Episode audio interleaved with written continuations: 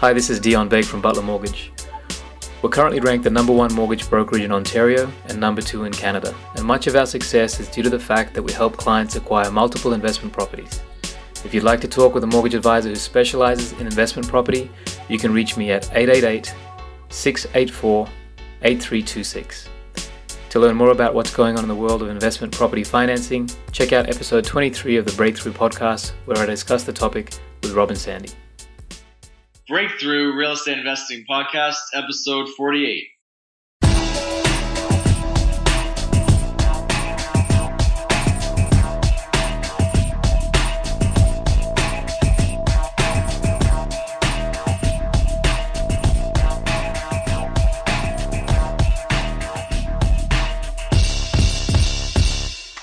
Hello and welcome to the Breakthrough Real Estate Investing Podcast. We put this show together to inspire you and help you break through to the life that you want to live through the power of real estate investing. My name is Rob Brake, and here with me is the actual inventor of real estate cash flow, Sandy McKay. Hey Rob, how's it going? That was a good one. That's a new one. Well, I speak the truth. How's it going? That'll be a good invention. Hopefully I can come up with something similar soon. Great. You just got to walk the walk now. Yeah. Well, I'm excited. We got a great guest here with us, Chris Shabib. Yes, we do. And Chris Shabib from Five Properties is joining us, and he won the Joint Venture of the Year award this year at the Toronto Investor Forum. Today, he's going to speak with us about how to position yourself for long-term success, what strategies and philosophies you should employ, and of course, a little bit about joint ventures and forming successful partnerships. So thanks for being with us, Chris. Great to be on the show, guys. Thanks. So I guess first we want to talk about our free gift that we have over at our website, breakthroughreipodcast.ca, and that is the 7 freedom activators that you can trigger in your property starting right now. That is a free report that Mr. Real Estate Cashflow wrote for all of you, and you can get it for free. It's just a guide on how to make more freedom out of your rental properties so that you're not always spending your time, I guess, managing and maintaining, and you can get a little more freedom out of your investments. So go on over there and get that. What else do we have, Sandy? That's it. Yeah. And of course, we want to recommend everyone to go ahead and give us a 5-star review, or any review really, but I would prefer 5 stars on iTunes. And you can do that off, I believe you can do it off any of your smartphones, or if you're on iTunes on your computer.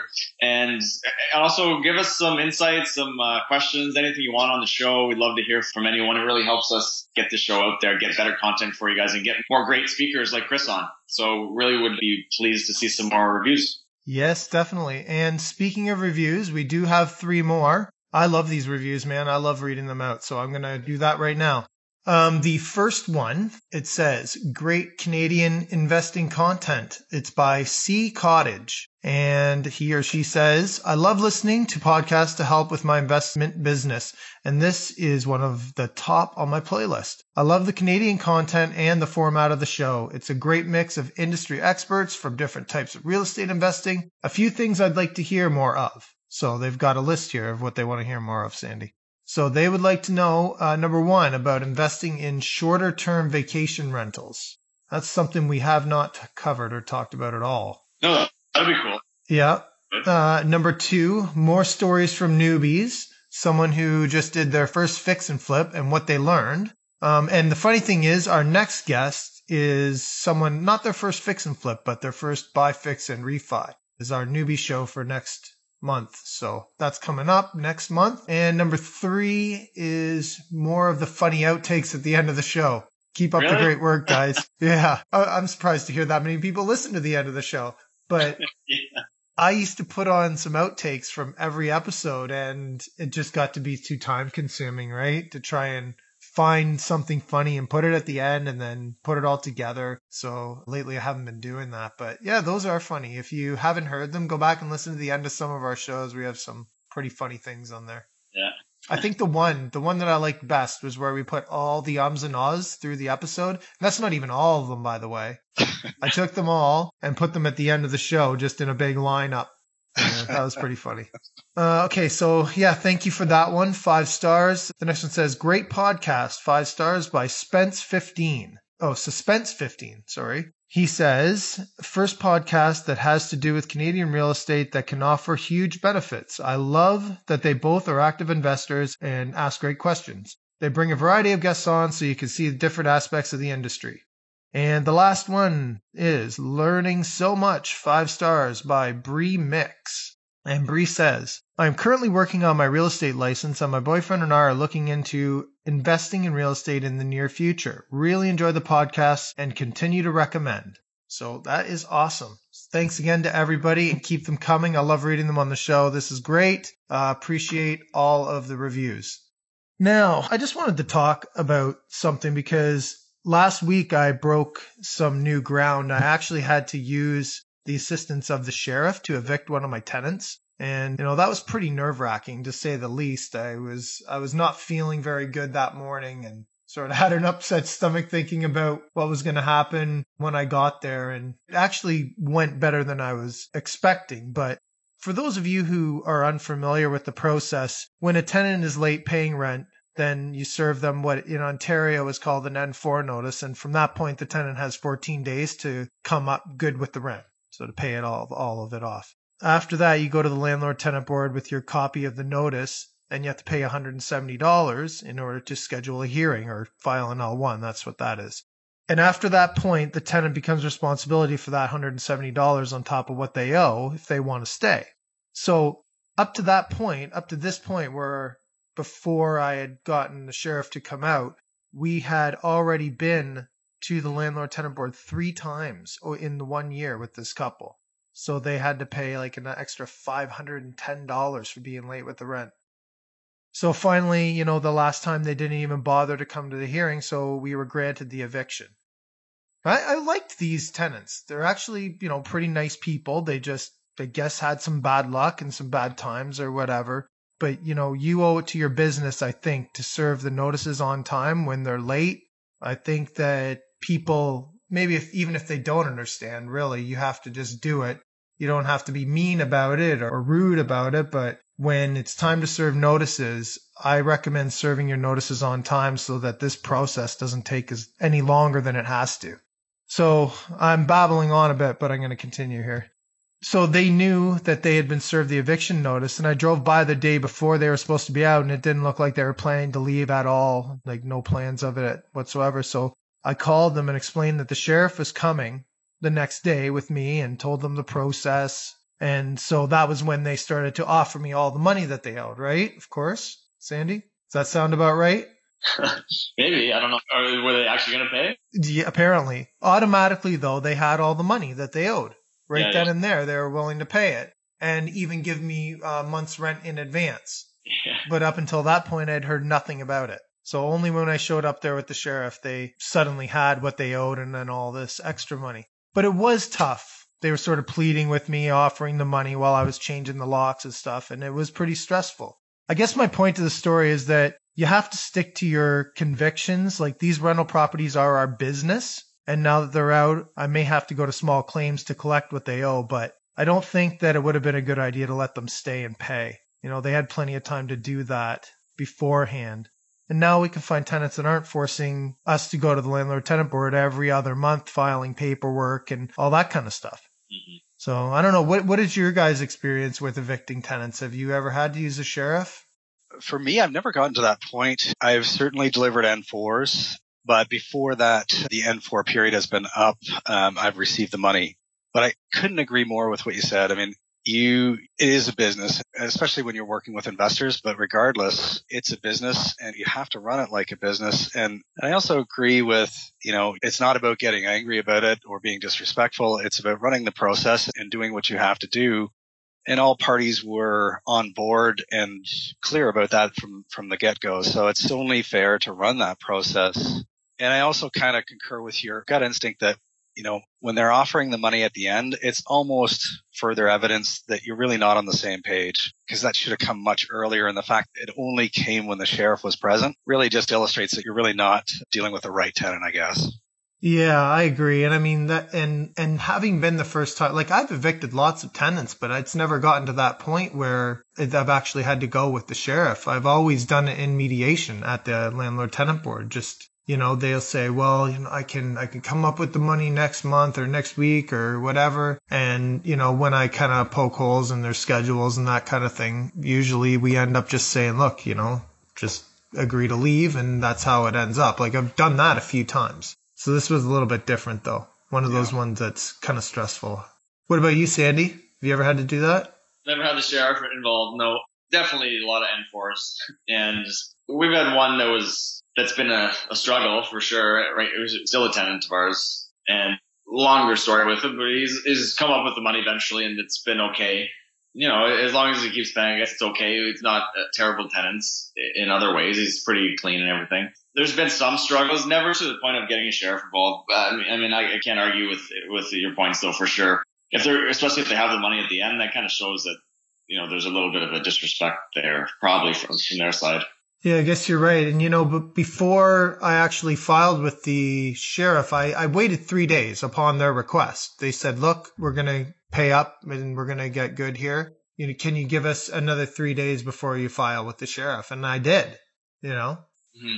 But then those 3 days came and went. So, like, I think being reasonable is important, too. Like, you can't just stick it to people because that's what you're able to do. You know, I think that there has to be a certain amount of reason and logic on your side as well to be somewhat understanding. Like, you do need to file those forms on time, the N4s. As soon as the day after the rent is due comes and goes, then you file that just because that's the right thing to start your process and make sure that you don't fall behind. But okay, good to hear, guys. I'm glad to hear I'm the only one that's had to do that. Okay, so let's get into our interview. How about that? Sounds good. Let's do it. I got a brief intro here for Chris. So Chris, throughout his career in software development and product management, Chris worked over 20 years to build his real estate investing expertise, primarily through forced appreciation, buying, improving, and selling properties in Ontario and California, and leveraging a background in general contracting and subsequently enterprise product strategy and development. Chris has created consistent profits through multiple real estate strategies. And today, Chris is the owner and managing director of Five Properties, Inc., and specializes in creating opportunities for wealth generation, which is shared with funding partners. And yeah, welcome again, Chris. Glad to have you here. I think this will be a fun interview. Yeah, thank you very much. I'm looking forward to it. Did I miss anything in the intro, or is that sum it up? No, I think that's a great job. Thank you. Okay, cool. So how did you start out in real estate investing? Can you give us some stories or anything, background on that? Yeah, for sure. You know what? I think looking back, there were a few kind of major influencers. One is, you know, I grew up in a house where we were constantly renovating the house. And one of my earliest memories, in fact, was coming downstairs, waking up on a Saturday morning, coming downstairs. I'm like 8 or 9 years old. And there's a huge hole in the living room wall. And it made this big impression on me. Obviously, now I'm looking outside in the middle of our living room, and we were putting in a fireplace. Little did I know I was going to be heavily, heavily involved in the labor required to build that fireplace. I mean, it was one of those early kind of memories that I have that as I look back, it was clearly an influencer. We were forcing appreciation, although we never called it that, but that's what we were doing with our primary residence at the time, making improvements constantly to the house. Not explicitly to sell it, but inevitably when we sold, that equated to some profits. So that was kind of, you know, one of those early influences for me. And I would say another one, and this is kind of pretty early on too, but in my teen years, I had some friends that were doing, it was definitely real estate investing, buy and hold, but it was a little less business oriented, a little more homegrown, I guess, in retrospect. But that made a lasting impression on me too. So those were kind of inspirations, I guess, to get into investing. And I kind of get into my adult life, and you know, I've had 3 careers so far. I've been a carpenter and contractor, building, you know, additions and homes and renovations. And then I went back to school, realized that I didn't want to be a contractor for the rest of my years, and went back to school for computer science, and went into technology. And while I was doing those 2 careers over several years, I was doing investing on the side. And it was, you know, that investing for a number of years, I would say 10 or 15 years of that investing was really driven from those two primary influences that I mentioned, the renovations we did growing up and knowing a couple of people in my immediate network as I was young that did well in real estate. And it's kind of funny, right? Like when I think about that notion of I know they did well, it was just a fairly vague notion for me at that young age. I just knew it was there and it was something that I was interested in pursuing in some way. And so for the first, like I said, 10 or 15 years of, you know, the kind of part-time on the side investing that I was doing, it was really driven from those two things. And it wasn't until a fair bit later on that I went to a weekend conference. And what happened there was really, for me, was a whole bunch of new information about the business of investing, not kind of the homegrown part-time investing, but the business of it. And that really kind of pulled back the curtain for me. And that was a turning point for sure. So that was kind of, I guess, another one of those big thresholds for me in terms of, you know, how investing evolved for me over the years. Yeah, it's really interesting. I think there's a majority probably out there that sort of had that influence of the accidental or sort of cowboy investing, right? They didn't realize that that's what they were actually doing, but then turns out in retrospect that that's exactly what it was. Cool. Oh, that's great. Yeah. And the thing too is, I guess it surprises me a little bit looking back that it was 10 or 15 years before I kind of went to that conference. And then it was my wife and I sitting down and saying, geez, you know, like we love doing investing and that's where we've been making chunks of money, you know, not just paying the bills every month, but kind of building wealth. And that was a turning point for us. And it just surprises me that it, you know, everybody, hindsight's 20/20, right? But I wish I'd have seen that sooner. Cool. Yeah. So you have been through two economic downturns in your life. What have you learned? You know, it's a great question. I think the main thing that I learned there is that market change is inevitable, and it's not something to kind of resist or to fear, but rather to know and anticipate and embrace. And that's probably, you know, it's a fairly straightforward notion, but the experience of having gone through that is something that kind of is ingrained in me and influences my investing decisions and my strategies on a kind of a day-to-day basis today. So, you know, being able to, you know, so what do you do with that experience? I think it punctuates for me the importance of setting the property up, the investment up for strong cash flow from day one. So that's something that we really try to emphasize in our business is we want to see some strong cash flow because strong cash flow with a good product, because those products, I believe, can weather the storm, right? If there's a market correction or if there's an interest rate change, those two things, having a good rental product and strong cash flow, will get you through that so that you can see, you know, more appreciation on the other side of whatever market correction might be happening. Cool. So do you want to tell us why you like residential investing? Yeah, I mean, I think there's three main things there. There's control, diversification, and affordability. So the control, I mean, when we look at an investment, we tend to evaluate it on four criteria. There's security, control, the amount of effort required, and then ultimately the ROI. And control in real estate investing, residential investing, I should say, for me is very high just because I come from a contracting background from way back, that first career. And so having control over that asset and maybe forcing appreciation through renovation is a very comfortable thing, more so in residential than it is in commercial for me in particular. So that's kind of the control piece. And the diversification, and there's a school of thought in commercial investing that says that, you know, I love commercial. I love, you know, a 50-unit building because there's one roof and one furnace and 50 tenants. And I completely concur with that. However, that one furnace could cost you $30,000 to replace.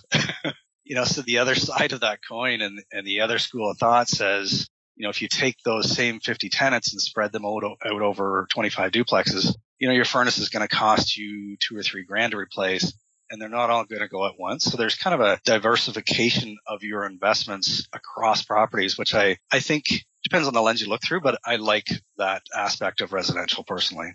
And then affordability, I mean, it's, as we know, the affordability of residential is, I mean, even with strong appreciation happening over the last few years, it's still an affordable market to get into, which I think is important. It's kind of a broader base of investors that you can work with and, yeah, more accessibility, I guess, lower barrier to entry.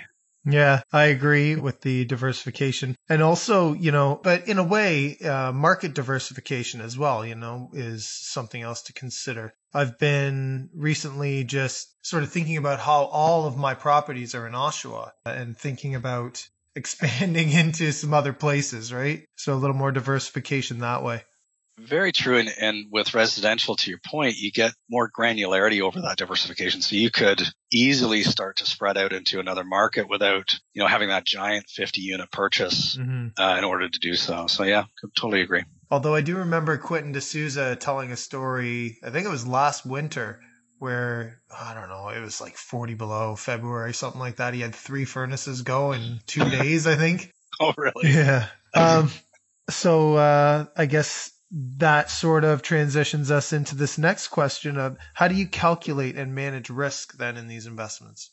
Yeah, so the way, you know, I think about risk is, you know, obviously there's no way to eliminate it. You can't completely kind of take risk off the table. It's more about identifying areas of significant risk and then mitigating or planning toward those areas so that you can manage them properly. And for me, those mitigation strategies change based on the specifics of the investment. For example, if we're going to reno, either in a flip or a refi, then we'll look at, you know, and we run everything through our spreadsheets and our templates to analyze the deal. But you start to look at the major variables, and one is the reno size and cost.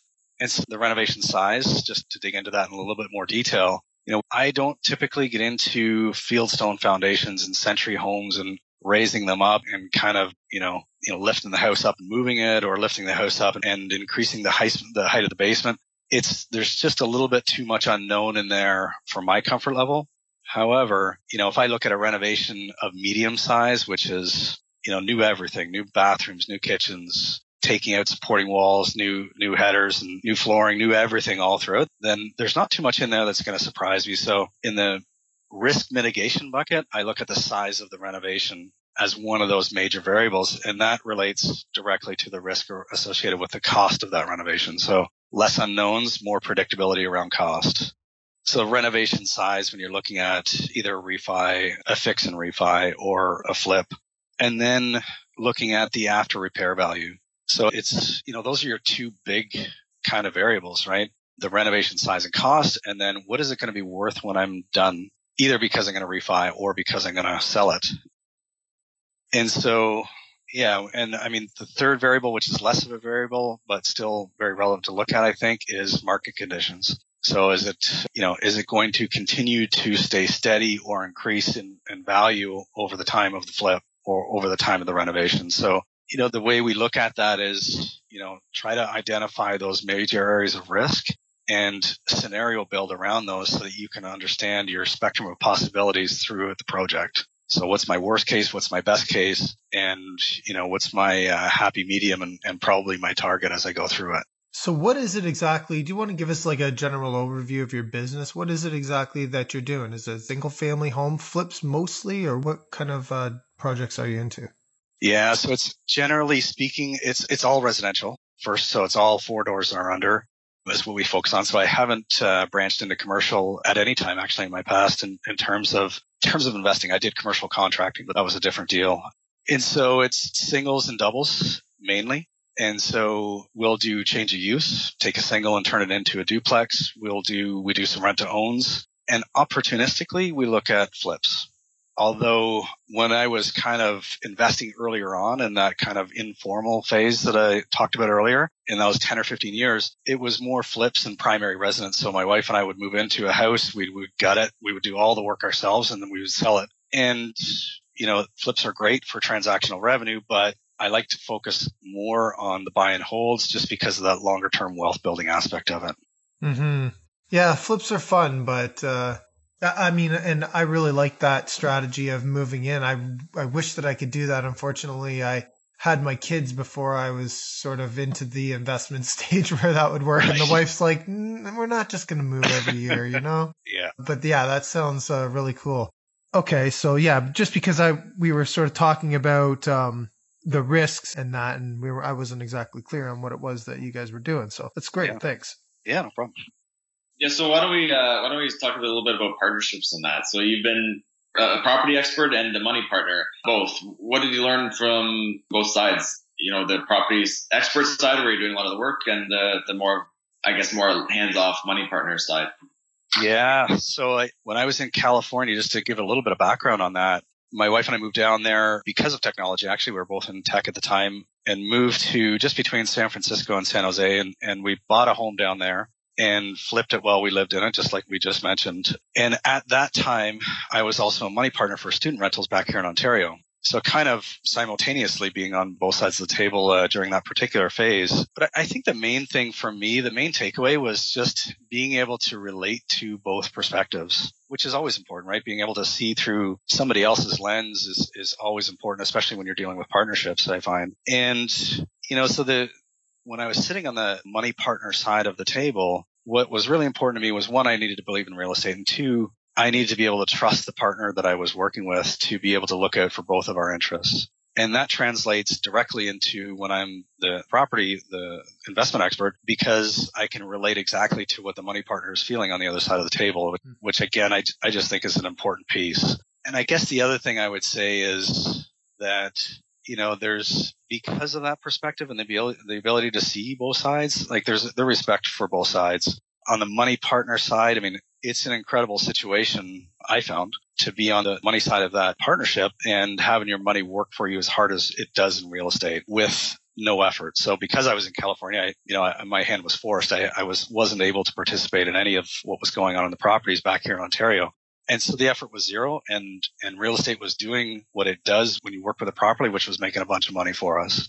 And conversely, you know, being a property expert, you got to respect all the work that goes into strategizing on what is the right deal, putting that deal together, marketing for the tenants, managing the tenants. Like, there's a lot of work that goes in, especially over a longer term hold. And so I guess, you know, that summary, there's healthy respect for both sides of the equation in that partnership, I guess, and as part of what I learned. And so what's the biggest value you bring to a joint venture partnership? Well, I think, you know, certainly there's, you know, having sat on both sides of the table, there's, you know, being a licensed carpenter helps, you know, and being through downturns, those things help. But I guess probably one of the biggest values, I think, is being able to strategize and know how to set a property up for positive cash flow right from the beginning. But also, you know, being able to be that partner that is going to look out for long-term wealth building. Right. So if I were to do it all over again, when I was in California, I would have invested in more properties with a partner that was going to turn those investments into, refinance them and turn them into more properties, if that makes sense. So one of the biggest values is having that longer term perspective to be able to say, we're going to buy one property in the beginning with a partner, but as soon as we can in 3 to 5 years, we're going to refinance and turn that into two and rinse and repeat and build that portfolio so that the partner is kind of building some serious wealth over time. Yeah, unfortunately, there's a lot of people out there I find that don't really understand the value of that side of the joint venture partnership. Just the ability to identify the deal that's going to work and make the right moves and do the right renos and all that kind of stuff. I believe there is a lot of people that don't get that. But you know what? I guess when you're working with the right people, they do. So that's the important thing. Yeah, totally agreed. So why is being what you refer to as a walking paradox, quote unquote, essential to being a good investor? Yeah, so it's the more time goes by, the more experience I have, the more I kind of, you know, few things kind of equate to binary to me, like ones or zeros or pure black and white. Everything kind of becomes spectrums with gradients on it, if you will. So, and that's where the paradox comes in that, you know, in order to be, I find at least for me, in order to be successful in business and real estate investing, you have to be aggressive and at the same time patient. And you have to be pragmatic and numbers driven. And at the same time, you have to keep your eye open and be very creative and have some vision toward what is possible.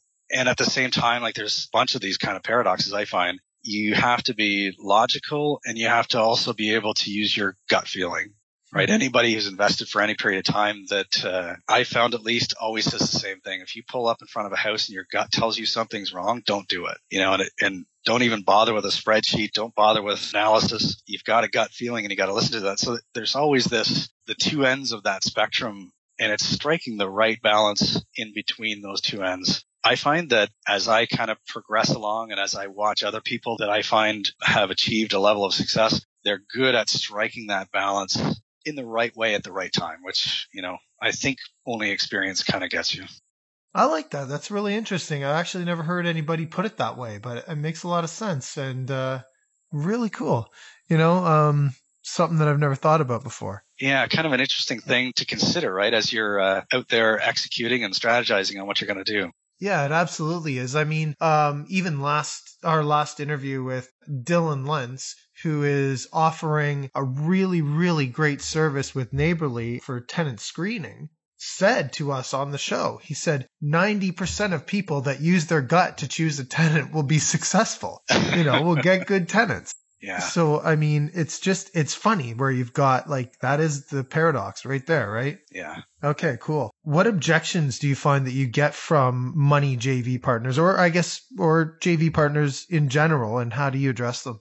Yeah. So there's two main ones for me. One is, and this is an interesting one too. One is this too good to be true? And that's an interesting one because I think it speaks to the industry that is real estate investing and how little awareness there is around the industry in general for the mass public kind of thing. It tends, as pervasive as real estate is, we all live in real estate in one way or another. The business of real estate investing is still relatively unknown, I find. And as I sit down with investors and we model out the triangulation of wealth building between monthly cash flow and mortgage pay down and market appreciation, and we do that in a conservative way and we model it out over time, and we look at how that might cascade and waterfall and build and accrue over time, the wealth building that model shows tends to kind of, for somebody who is new to investing as a wealth building strategy, makes them kind of recoil a little bit sometimes and say, geez, is this too good to be true? Those numbers are so much stronger than my GSE or so much stronger than my mutual funds. What's the catch? Mm-hmm. And so, you know, I find that to be an interesting kind of thing to work through with a potential partner. Because for the right partner, in the same way that I described when I went on the conference weekend, for me, that was like the curtain pulling back. When you pull back that curtain with the right partner, there's an excitement there that is, you know, it's undeniable. It's one of my favorite parts of my job. And with the wrong partner, that suspicion, it's just not the right fit. They're not ready to do that for whatever very valid reason they have. It's just not a good fit. And so you learn that very quickly, I guess. And either it's a good fit and you're having a great conversation, or, hey, this isn't, you know, it's not, the risk tolerance isn't there, or the timing's wrong, or whatever is going on, right? But the most important thing I find is just to be transparent and set the tone for the partnership by being transparent and just kind of opening up everything you can and saying, this is exactly how it works. You make money here, I make money here, and this is exactly how the partnership will go. And the second kind of objection that I see probably most common would be, could I do this myself? Mm-hmm. Which is an interesting one too, where for me, if, you know, that question typically gets answered fairly quickly. And if the answer is yes, you want to, and you can do this yourself, then I usually say, that's awesome. How can I help? You know, can I give you some tools? Can I do this for you? Or you're going to have a great time. I love it. You sound like you will. So all the best kind of thing. And the other way that can go is, you know, I could do it myself if I had the time, but I don't have the time, which is quite common, right? People have got jobs and families, and the business of real estate investing is a very time consuming one and not to be taken lightly, as we've all, everybody's got their stories, right? Mm-hmm. And so that's the second one. And again, it's just about, for me, dealing with that as a concern with a potential investor is really just about trying to understand what's best for them. And if a partnership is the best thing for them, then that will come out through that conversation of, you know, well, if you could do this, you know, from a skill set standpoint, then that's great, but your time's not going to allow it, or you don't want to sacrifice that time. And so let's kind of progress to the next step in the conversation around a partnership. Oh, okay. Interesting. Yeah, I like that. You should do some coaching on that kind of stuff as well. Oh, yeah. Thank you. Yeah, I should. I may do that. Go ahead, Sandy. Yeah, I was going to ask, what are the most important personal characteristics you think when it comes to real estate investing in general? Yeah, so I think I just touched on a couple of them, but just to kind of highlight them, I think many would concur with this. Many that have done investing would say resilience has got to be one of those number one character traits that you have to kind of adopt and really solidify your resolve around, because there are always going to be unknowns, right? In every deal, there's unknowns, and every buy and hold, there's unknowns, and things are going to come at you from left field. And the timing with which they come at you is not always going to be ideal or perfect. And so resilience to be able to work through that, and also an eye toward vision, right? Like it can be easy during some of those challenging times to lose track of the purpose and the vision that you set out with when you when you started in real estate investing. So I think that resilience helps you kind of work through some of those tougher periods and also kind of keep your eye on the larger prize, the purpose and the vision from a higher level. Well, I was just going to ask you, like, you must have an example of one of those times where, you know, you've practiced that resilience. I know I've got a bunch, you know, I'm wanting to just throw my hands up in the air and quit in the middle of a project kind of thing, right? Did you have one of those kind of stories that you can share? Yeah, for sure. And, you know, you mentioned a good point. And every project of any kind of size that I've done, there's always that point in the middle of the project where it's almost like the apex of a corner or a tipping point in the project where you kind of feel like, holy geez, now everything's torn apart and I haven't started putting it back together yet. What have I got myself into kind of point in the project? Mm-hmm. But, you know, one of those times for me was we had a duplex. One was filled. Unit 2 was in the process of being filled. And it was, you mentioned Quentin and the furnaces. It was actually last winter that this happened. And the way the events unfolded, the first thing I got was a text from tenant in unit number 1 saying, I think something's going on in unit number 2 because the windows are icing up on the inside of the unit, which, you know, got my wheels turning pretty fast trying to understand how could that possibly be happening. The one thing I could come up with is maybe a pipe burst, and that was creating a leak. Once I got there, it wasn't too tricky to see what happened. There was a clog in the drain going to the street that happened in Unit 1. And because Unit 1 and Unit 2 share that main drain going out to the street, the water took the path of least resistance, which was to back up and then go into Unit 2 and started to flood that unit. Mm. And that's where, you know, we had the heat on in there, but it was such a cold winter that the condensation that was coming from that moisture, and it wasn't actually even that much water that backed up, but the condensation started to ice up the windows. So unraveling that mystery wasn't too hard once I got on site. But solving the problem was where resilience really had to kick in. So that went, you know, first thing we did, we called a plumber in. He tried to get to that clog by snaking the drain from several different locations, and he couldn't get to it. And so the only other alternative was to try and use a clean out that was closer to the clog, but there was a water backup on top of that clean out, if that makes sense. So there was pressure on that clean out. It wasn't an empty pipe behind it. Right. And so, I mean, by the time we get to the point where the plumber is going to the clean out, it's about 11:30 at night. And, you know, we've got to fix this, right? Because the Unit 1 can't use their water and Unit 2 has still got water in it. So the plumber is very gingerly trying to unscrew that clean out and drain the water that's in there. And where the levee broke, so to speak, is when he accidentally backed that clean out off just a little too far. And one of those moments you never forget. That thing came undone with a pressure that I was not expecting. Really? Oh, man. God bless that plumber because he suffered the brunt of the pressure of that water coming out. Yeah, that was a tricky one. And so that was a fairly big cleanup. Again, we're 11:30 at night. So a caution to those that say, I want to be a landlord. You got to be ready for some of those situations to get that text, to get on site, to troubleshoot, and then to see it through to completion. I thought you were going to tell us a story of the having to put on skates to get across to the cleanout or something from the water freezing on the floor. You know, I wasn't sure what I was in for as I was driving down there. That's for sure. Well, yeah, no, that doesn't sound like fun. You know, I've had the same thing happen from the tenants up in one unit backing up the drain so that it flooded the basement. Same things happened. Really? Huh? Yeah. Crazy small world, eh? Yeah. Very true. Very true. I'm sure we're not the only ones. Yeah. So Chris, what, all this experience you have obviously a lot of different good and bad throughout your career in this. What kind of advice can you share for new investors? What would you tell someone just getting started? Well, I think, you know, one of the first things I would recommend is to get education. And the reason I say that is, you know, I mentioned hindsight is 20/20. And had I gotten education on investing specifically earlier on, I probably would have realized the opportunity that I was actually engaged in, but didn't fully recognize how great the opportunity was. I would have recognized it a lot sooner. And so that education, you know, again, it's a balance, right? You don't want to get lost in theory for years, and you don't want to start taking action with no idea what you're doing. And so for me, that balance is probably characterized by, you know, if I was a new investor today, you know, I would embrace some of the information that's out there. Your guys' podcast is incredible. You can take it on the go, listen to it in the car, on the GO train, whatever. And there's some really great groups around where you can get enough education that you can understand the fundamentals of making money in real estate specifically and some of the different strategies, and then start to take some action based on that, on some of that foundation and some of those fundamental understandings of how investing can be a very successful wealth building business, I guess. So education probably being the number one thing I would say. If I were a new investor today, that would be the first thing I would jump into.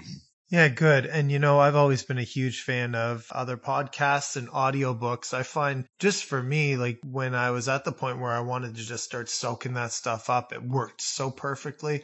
Other people like reading, but whatever it is, get out there and like Chris said, go to some seminars or read some books, just start learning. But don't learn too much. Like, you know, take some action steps. Just maybe read one book and then do something. Get off your butt. Yeah, very true. It's got to be that balance, right? Yeah, I agree. I mean, I probably started out with a little bit less knowledge than I should have for sure too, but I found for me it was more, and I learned, I can't even remember the name of the podcast, but I mean, that was where I started out, you know, trying to find private deals and assign them to other investors. So the guy's motto was move at the speed of instruction. So I started at the beginning and he just went step by step by step. This is what you do. And so I would just follow it and do it, you know, not knowing what to do next, but just knowing, hey, I got that next one in my phone and I'll listen to it tomorrow kind of thing. Right. So that's interesting. Yeah. So it's good advice. Good advice. Get out there and learn. Okay. So what do you think's next for you in your business? You know, I think buy and holds, looking at possible change of use with a special emphasis. I mentioned this before, but probably even more so, emphasis on, you know, having good rental products with good cash flow in each investment. Just because, you know, as we've seen over the last couple of weeks, changes are inevitable. Mm-hmm. And I think it's just really important as the market is aggressive and can be a little bit, there's so much momentum in the market right now. It can get a little bit easy to get carried away. I think it's more important than ever for new investors, existing investors, whoever, to buy right and make sure that the properties are cash flowing. So that'll really be the emphasis as we head into 2017. Cash flow for your investors. That's pretty attractive. Sounds good. Yeah. So now those people that are interested in that kind of thing, like making a bunch of money, how can they get in touch with you? Yeah, for sure. So you can always learn more about myself and our business at fiveproperties.com. And that is spelled out. So F-I-V-E properties.com, or email me directly, Chris at fiveproperties.com. Yeah, those are probably two of the best ways to get in touch for those interested. Awesome, Chris. Well, thanks for being here again. I appreciate everything that you've shared with us. And for those of you who did not catch that, as usual, all of Chris's contact information will be in the show notes for this episode number 48. So, you know, thanks again, Chris. Really appreciate it. Thanks very much, guys. I love being on the show. Sandy, you want to tell the people how they can get in touch with you? Yeah, for sure. I mean, you can always email us through the show, info@breakthroughreipodcast.ca. Otherwise, feel free to text or reach out to me through phone at 416-567-3866. And so what is it that, Sandy, I know we don't really talk about ourselves all that much, but what is it that, you know, who should be calling you? Probably not everybody. Some people, if you want to talk about real estate, mostly in the Hamilton surrounding area, happy to help out that way. I've had a few people reach out, even in other areas.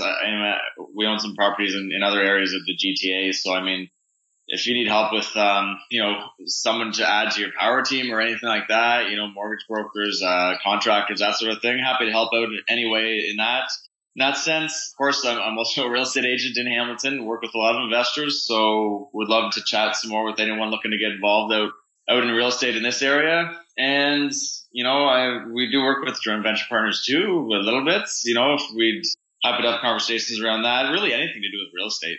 at the end of the day. Okay. Well, you know what? I'm just going to say ditto. If people are looking to invest in the Oshawa area, you can reach me at 289-927-0464. Again, the same as Sandy. If people want to talk about real estate, talk about partnerships, talk about just finding some good cash flowing rental properties, whatever it is, yeah, give me a call or reach out to us at info@breakthroughreipodcast.ca. Okay, everyone. Thanks a lot. Have a good night. Thanks, guys.